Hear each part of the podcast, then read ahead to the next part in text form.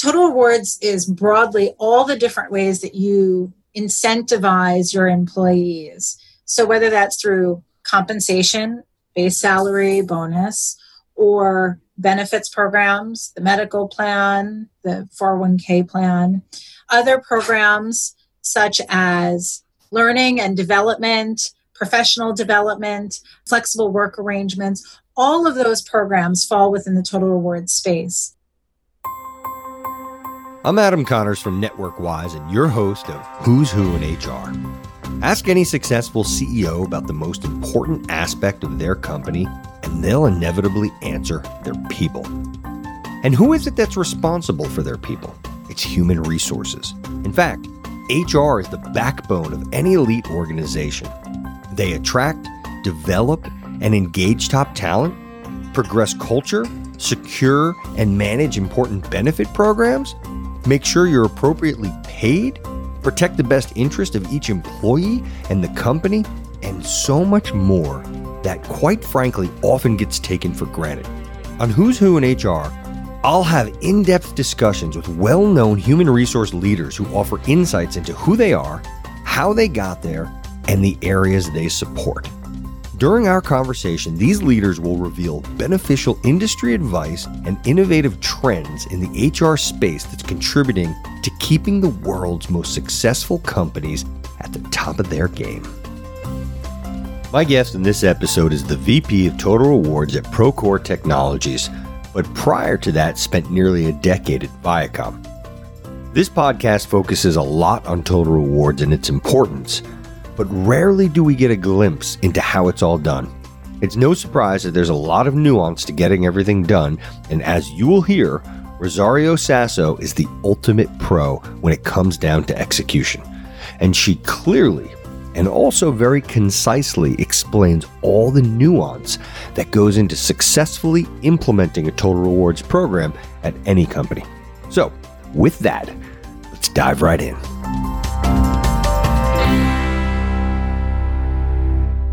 Rosario Sasso, welcome to the show. Thanks, Adam. You looking forward to carving out some time with me today, getting to tell your story and let me pick your brain? Does that work for you? It works perfectly. I'm looking forward to it. Nice. So how many podcasts have you done? This is my first. Woo! I'm excited. And I know you are a podcast aficionado. I am. I spend a lot of time listening to them these days. Oh, I love podcasts. Uh, what, what do you get out of podcasts typically? What What's the allure for you? Each one is a little bit different. I think some of them, it's the story. So I really enjoyed the one that discussed Winds of Change and whether the Scorpions actually wrote that song or the C I A wrote it. Mm-hmm. Sometimes it's to keep abreast of current events. Sometimes it's just to get someone else's perspective on life. So it's a little bit of everything. Depends upon the mood. Yeah, no, I, I, I love them too, obviously. And And here we are. So what do you say we give the audience an opportunity to learn something, possibly give them a different perspective themselves? I think that sounds like a great idea. All right. So what I'm going to do, I am going to throw some rapid fire questions at you. We then from there, we're going to kind of transition into a little bit more about an area of your expertise, and then we'll go from there. How's that sound? Great. What was the last thing that made you laugh? I love terrible puns, awful puns, often described as dad puns, but I really think that they should be mom puns too. So my oldest was telling me how he was learning about how corn is throughout our ecosystem and our diets. And so it led to an entire series of text messages back and forth, harassing him endlessly about corn and how corny it was. And how maybe Colonel Sanders was spelled K E R N E L because there's so much corn in the chicken. It was a whole puntastic, probably twenty minutes of texting, which was enjoyable. And and I brought my daughter in on it too, and we harassed her brother some more. So yeah, awful puns. Those those can get me going for a while. That's great. And it's interesting about corn. So I'd actually recently learned that corn's actually not good for you. I don't have you heard that before? I was really surprised, and, and I, I can't get into the whole. Nor do we. Are you probably interested? But I was really shocked. I just I grew up learning that corn was good for you, and, and I've actually come to learn that it's not. Uh, so so did I, and it really our conversation really started with the chicken should be classified as corn. Actually, in particular, it was chicken nuggets. He was telling me because there's so much corn in the process. But yeah, it led to just a bunch of really awful and corny puns. No pun intended. So what do you do to stay sharp, both physically and mentally? I do a lot of walking, especially now in a COVID world. I'm fortunate to live in a suburban neighborhood, and so you can walk through the neighborhood and take a deep breath and enjoy fresh air. And during that time is when I listen to the podcasts, and I also read a lot. I actually enjoy reading quite a bit. So those two things I find keep me in a good place, you know, both physically and mentally. So yeah. those those are the two things. How many steps are you clocking a day? I don't count steps. I count miles. So I generally walk four miles in the morning. And then I will try to get in a walk later in the day with someone else in my family to get them out and about. But most mornings it's between three and four miles that I'll walk in the morning. Interesting. So yeah. So I'm, I'm counting steps. You're on the next level when you're counting miles. Share a habit that you have, good, bad, or indifferent. I think that I try to do everything in moderation. So good, bad, indifferent. Mm. I mean, I think it's good. I won't turn away a slice of cake. And I think that everything in life is about moderation. And so that to me is I don't find that there's hard yeses and hard nos on everything. It's figuring out how to find the balance and enjoy everything. And so I think that to me is one of the biggest habits that I have is just trying to enjoy life and do it, do everything, but do it in moderation. I like that. What was the nicest thing that someone has ever done for you? This is a hard one because I'm fortunate to have really kind people around me, but I think something recently, I there was a big event going on in my life that was important, and someone who I worked with who knew that that was going on, but wasn't so close enough to me that they're a friend that they come to personal events and things like that, but someone who worked on my team, and she sent me flowers, which caught me so off guard and was so thoughtful and so generous and so unnecessary. But the fact that she sent them and sent them as a reflection of the relationship that we had and how much she appreciated I'd done for her. And I appreciated her greatly. And that, that to me was really very kind and, and very thoughtful and very unexpected. So I would say that that's probably the most recent example, but I'm like fortunate that. to have great people around me. So love all of that. I think you've probably created that fortune. I have, a, I've got a feeling there. So what is your area of professional expertise? I am a total rewards focused H R professional. My background and my history really started in the benefit space and in particular on the retirement side. But over my career, that's grown and expanded piece by piece from retirement to broader health and welfare and retirement to also include compensation and other rewards programs and incentives. So it's really been an evolution over the years, but it is a broad-based total rewards focus that I have at this point. And c- can you kind of break down in layman's terms what total rewards does and, and how it varies from different types of organizations? Yeah, total rewards is, I think, one of the most complex and, and interesting aspects of the H R world. Total rewards is broadly all the different ways that you incentivize your employees. So whether that's through compensation, base salary, bonus, or benefits programs, the medical plan, the four oh one k plan, other programs such as learning and development, professional development, flexible work arrangements, all of those programs fall within the total rewards space. What the objective is to align that series or that grouping of programs to the benefits, excuse me, to the business strategy. Right? So what are all of the aspects of the business? How do you want to grow? What are the demographics? Who are your target employees that you want to bring on and the skill sets that you need to achieve that business strategy? What are the norms culturally within the organization and externally? Taking all of that input and building a total rewards program. So all of those components that I laid out, which ultimately will optimize what the performance is, the employee performance in the organization.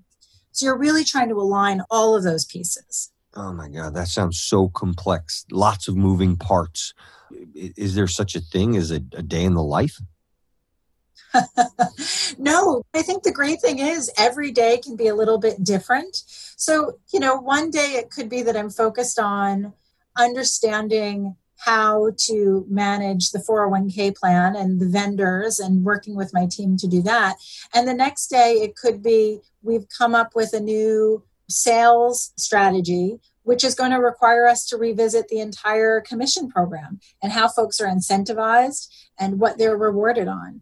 And it, and then the third day, it could be there's new regulations that came out around leave policies because of COVID, and how are we going to implement them? So there is no one day that's repeatable in the total reward space. Each day is going to be a bit unique, which is what makes it so exciting and really, for me, has had staying power. Yeah.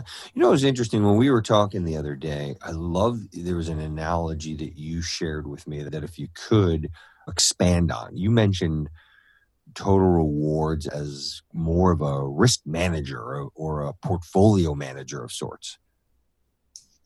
Yeah. So total rewards, there is risk in everything that we do. And I say that not in an exaggerated way, but it's the one space where you could have all types of risk. You could have financial risk. So for example, if you're managing a large pension plan, The risk, there's risk, financial risk to the company, which is related to the assets underperforming the liabilities. And so you have to make sure that you understand the intersection of the two and what the liability streams are. And if you don't do that, there's a cash requirement. Some of that's in your control, some of it isn't in your control. There's a risk around compliance. So whether or not your plans are and your programs are non-discriminatory, whether they satisfy the tax requirements in order to maintain the tax deductibility to the company. There's reputational risk, which is not often considered, but do your programs reflect the reputation of the company? And so are they reflecting what you put outside of the organization within the organization? And you also have vendor risk, which often is overlooked, but total rewards is the one space, I think, each or each portion of H R might have some external relationships, but total rewards is really dependent upon vendor relationships and external vendors. And so the risks inherent with those vendors are also a risk that you have to take under consideration. And what I mean by that is things like consolidation within the industry. So a vendor may spin off a portion of the business to another vendor, which may or may not be as well known, may not have the same footprint, may not have the same resources. So then understanding how that's going to impact your service relationship and what risks that's going to put into place. The same as what you have for your own organization, right? When you're going through a transaction and a change, right? Will there be talent loss? Will people be distracted?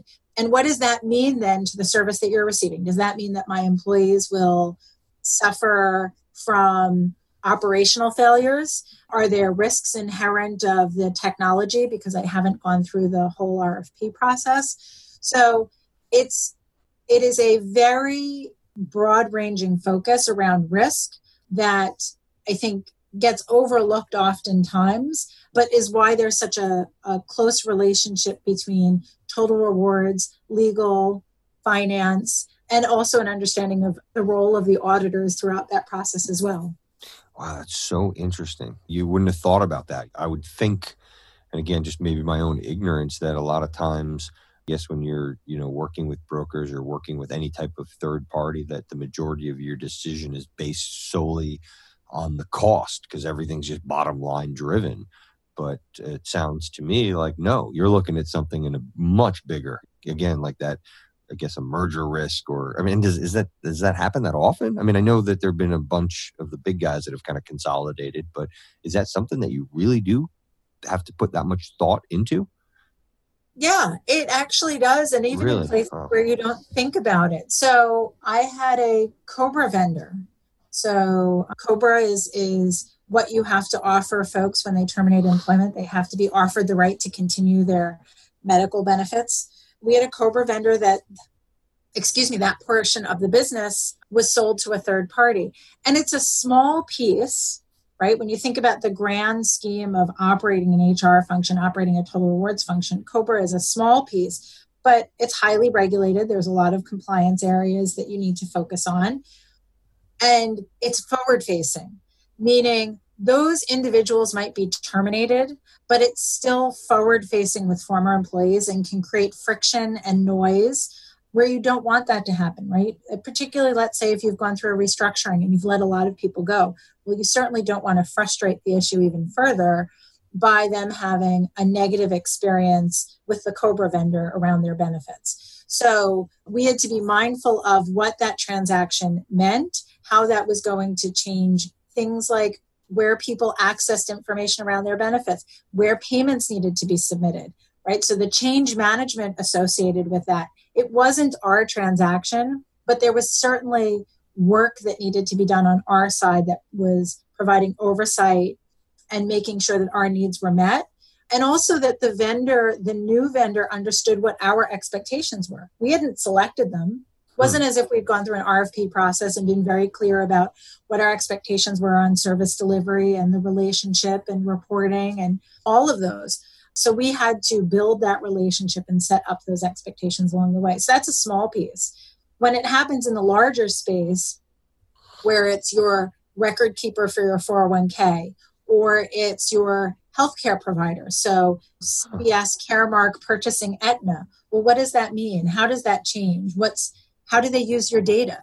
How does that change the focus and structure of the organization? Oh, that's huge. Yeah. So I don't even know where to begin. You just threw a lot out there.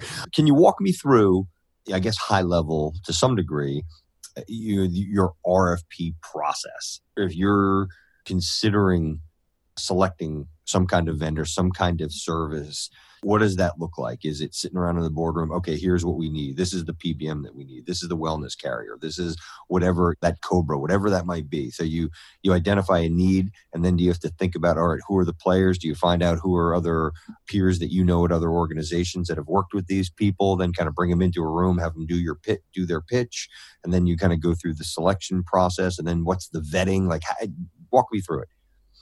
Yeah, well, first let's start talking about timing.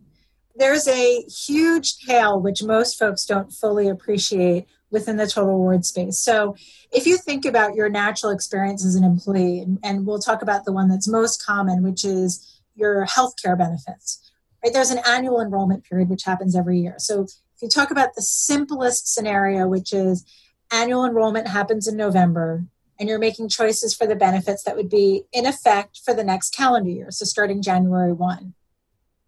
So if I want to change who I'm using for my health insurance, whether I'm a self-insured plan and I'm just accessing a network, or I'm a fully insured plan and I have to work through what plan I'm selecting, what package I'm going to offer, I have to work back off of that November annual enrollment.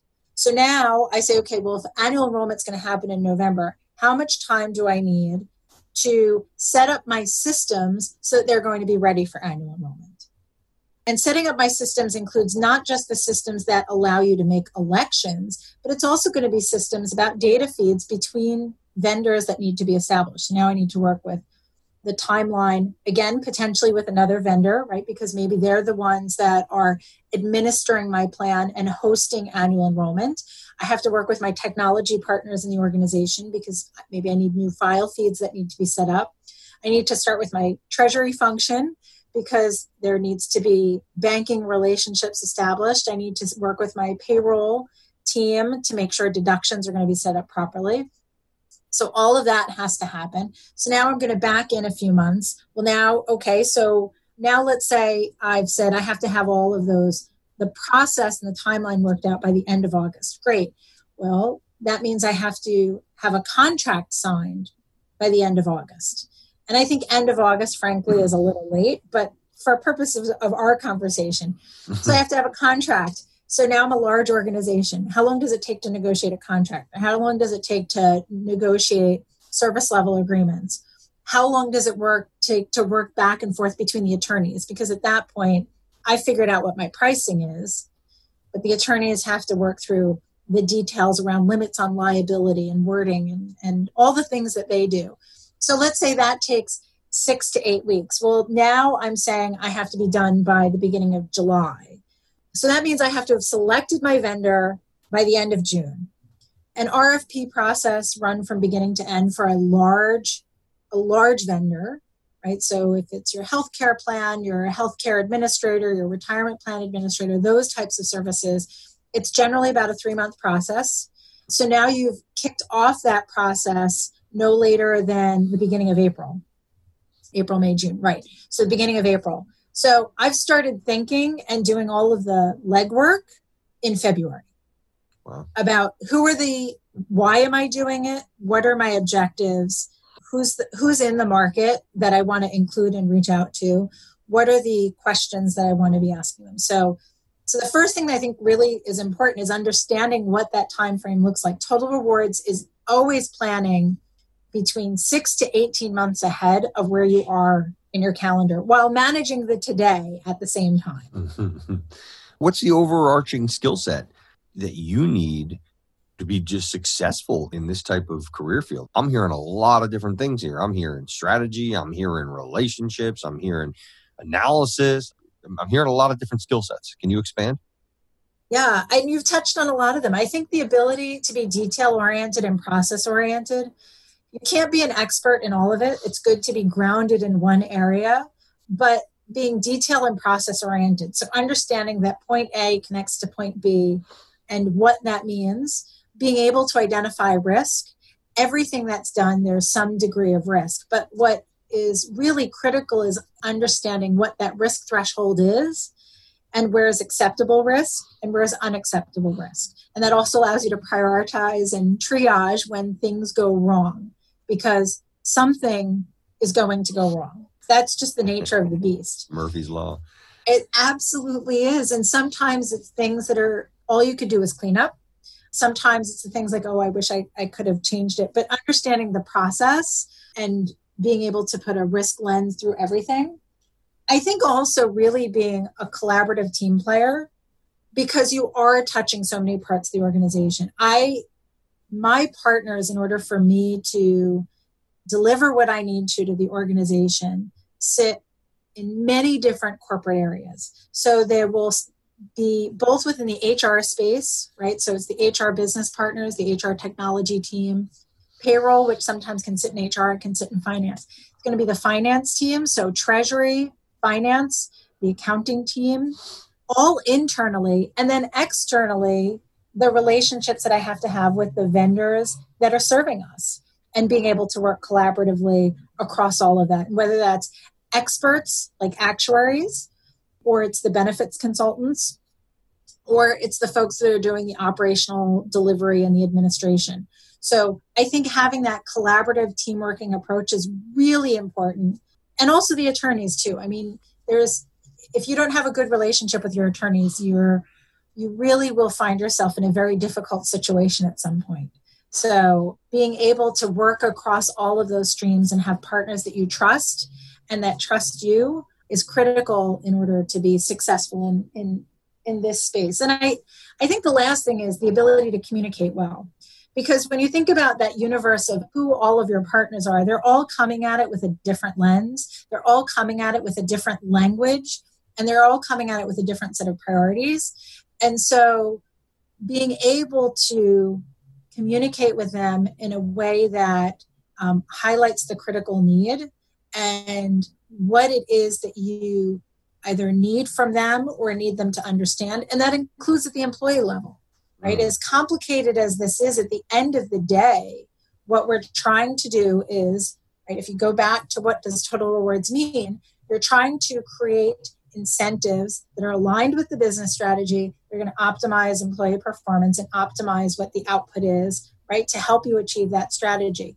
Well, if they don't understand it, if they don't appreciate it, they being the employees, if they don't know how to access it, if they don't know what the value is to them, you've you've failed, no matter how much work you've done before. So you also have to be able to understand how to communicate it to the employees, how to communicate that value. And I think that's a critical piece as well. What would you say is the best skill set that you've acquired that's led to your success? I think it's the ability to quickly look at a data set and identify outliers. I can't possibly focus on everything. I can't possibly be an expert on everything. And I have to rely on my partners.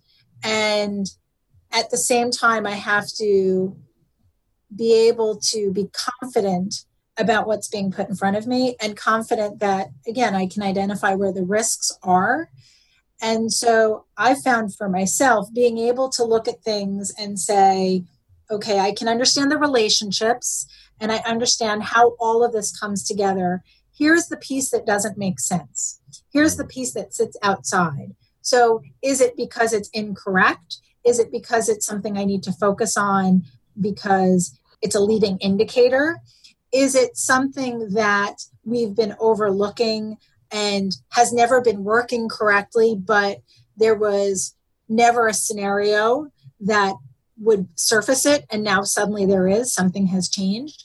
So for me, that's been my way to be able to, and I think the strongest skill set to be able to move to a total rewards level and be able to pull all of it together to say, what's the relationship? How does this all come together? And how do I make sense of it? Because the piece that I can't make sense of is the piece that needs my attention at that moment. And that's something, what you're talking about, It, that just comes with experience, right? I mean, that's not something you can go to school for. That's not something that is innate. I mean, maybe it's a little more innate in others, but it, that to me just sounds like experience, no? It is. And I think also being comfortable asking questions along the way. It is experience. It's being able to focus on what's the key issue, right? So not getting lost. And there's a time for it in everyone's career, right? Where you have to focus on, you know, the forest versus the trees. There's a point at which you have to focus on the trees. Sometimes you have to focus on the saplings, right? At a point in your career. Yeah. But there comes a point where you have to be able to look at the forest versus the trees. And the way that you grow through that is asking questions along the way, because you can then quickly get to sort of what the core issue is. So some of it, it absolutely is experience, but it's also that willingness to question and the willingness to ask people to explain themselves and, and not be, you know, not be embarrassed by the lack of knowledge and instead keep probing on things, because more often than not, folks want you to understand. They want you to be able to appreciate what they're bringing to you, what they're sharing, the information that they have. And I have found that when you ask the questions, it makes for a much stronger understanding. And at the end of the day, whatever that product is, it's a stronger product as well. I like that. So we're cutting a little tight on time. I would love to find out, something I've noticed from you is that you're pretty active on LinkedIn. Do you have a, an overarching philosophy on LinkedIn? Or if you don't mind, just share your thoughts about what LinkedIn is and how you utilize it and any suggestions you have for people that either aren't on LinkedIn or if they are, how they could be better. So my philosophy about LinkedIn is that it's really about the care and feeding of your network. So H R is a very small world. It feels big, but it's not. And so that network and the care and feeding of the network is important. And it takes lots of different forms. And so some of it is about how do I facilitate the success of others. And so lately, you and I have talked about this. It's a tough market for some folks. And I find sometimes the, for myself, the LinkedIn algorithms about positions that surface don't always make sense to me. But, and so I like to share them with others, because maybe if it surfaced on my feed, it might not have surfaced on someone else's. And so I'd like to highlight that. I know that there are great people in my network who are great candidates. I think it's important to be able to build relationships. And I don't encourage sort of the more is better all the time. I think there's quality over quantity. And so who those relationships are and, and how they're represented on LinkedIn is important to me. So I am kind of selective. And I think even it might take me a little while to see, well, how do I know you? If it's a sales pitch, a cold sales pitch, I'm unlikely to respond positively. Yeah. It's because it's the same as the phone calls, right? It's the LinkedIn pitch doesn't make it better. It just means that I can ignore it maybe a little bit easier and there's no noise versus my phone ringing. And I understand some people, that's their job. They have to do cold calls. I get it, but there has to be a better way in twenty twenty. I love that. Love that philosophy. One last, I'd like to get your sentiments on a quote, and it, I think it dovetails nicely into your perspective on, on relationships. But there's a quote out there. It says, our networks are akin to our muscular system. It must be exercised and given appropriate attention. What does that mean to you? Yeah, if you don't care and feed for it, it's going to atrophy. And we all need our networks. None of us... My success is not the success of my own efforts. My success is the efforts and goodwill and time and attention and support of people around me. So if I don't care and feed for my network, then there will be a time where I will need my network, right? And so it requires attention. It requires focus. And if you don't do that, you will certainly need it at a later point and find it's not there for you. And and again, I think particular in this space as we're talking about H R, it is a small world. It is a very, very small world. You are never, it's Kevin Bacon, you know, six degrees of separation small. So... So true. And that is an awesome pearl of wisdom to fade out on.